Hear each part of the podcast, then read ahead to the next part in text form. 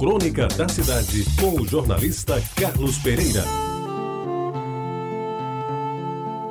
Amigos ouvintes da Rádio Tabajara, continuo hoje a minha homenagem à mulher.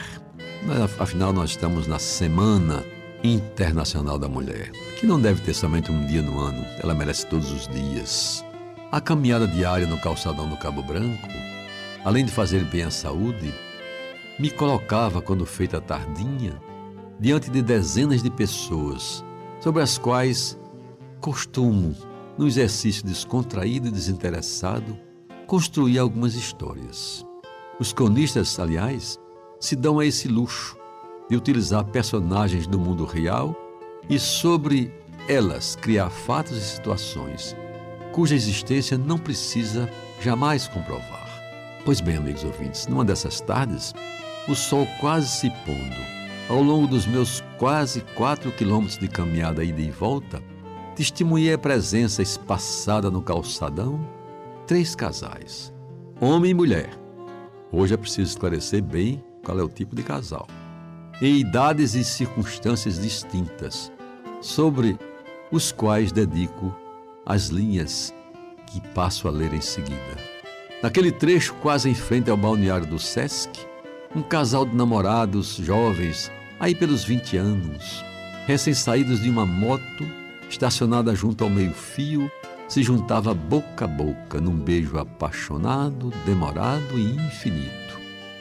Tão infinito que nem sequer a queda de um coco bem pertinho deles conseguiu separar aquelas bocas quase juvenis, ávidas por continuar para sempre aquela troca de energia positiva. Não sei ao certo Quantos minutos durou aquele beijo total?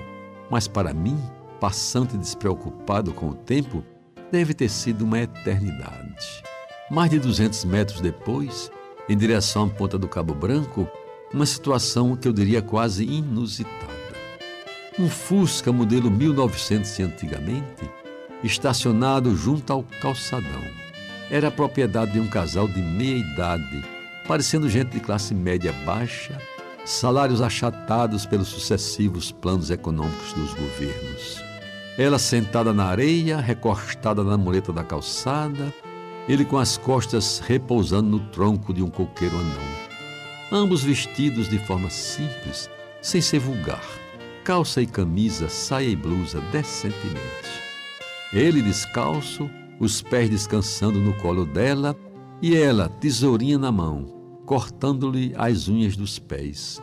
Isso tudo feito de forma amorosa, carinhosa, respeitosa até. Terminada a tarefa, levantaram-se, se uniram num abraço e voltaram em direção ao leal Fusquinha. Para mais perto do busto de Tamandaré, ali quase em frente ao edifício Borborema, local conhecido tempos atrás como a esquina do Boco Moco, o motorista abria a porta traseira de um carro importado seminovo para receber um casal de velhos, elegantes, bem vestidos, circunspectos e admiravelmente afáveis. Cumprimentando a todos com quem cruzavam no calçadão, dava para sentir a felicidade de ambos em estarem ali, naquele final de tarde, gozando ainda das delícias de uma velhice sadia. Deveriam ter mais de 80 anos.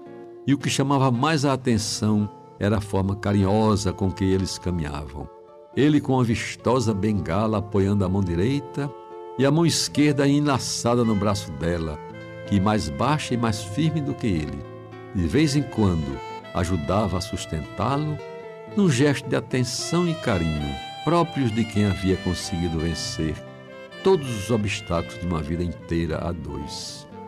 Peço desculpas à minha estimada amiga e colega Adila Rabelo pela apropriação indébita do título do seu elogiado livro O Verbo Amar em Três Tempos, com que eu intitulei esta tentativa de descrever esses casais que fizeram daquela caminhada vespertina um motivo a mais para acreditar, amigos ouvintes, que o amor continua lindo e pode perfeitamente sobreviver a todas as borrascas e se fazer presente, como naquela tarde, em idades e pessoas tão diferentes. Você ouviu Crônica da Cidade com o jornalista Carlos Pereira.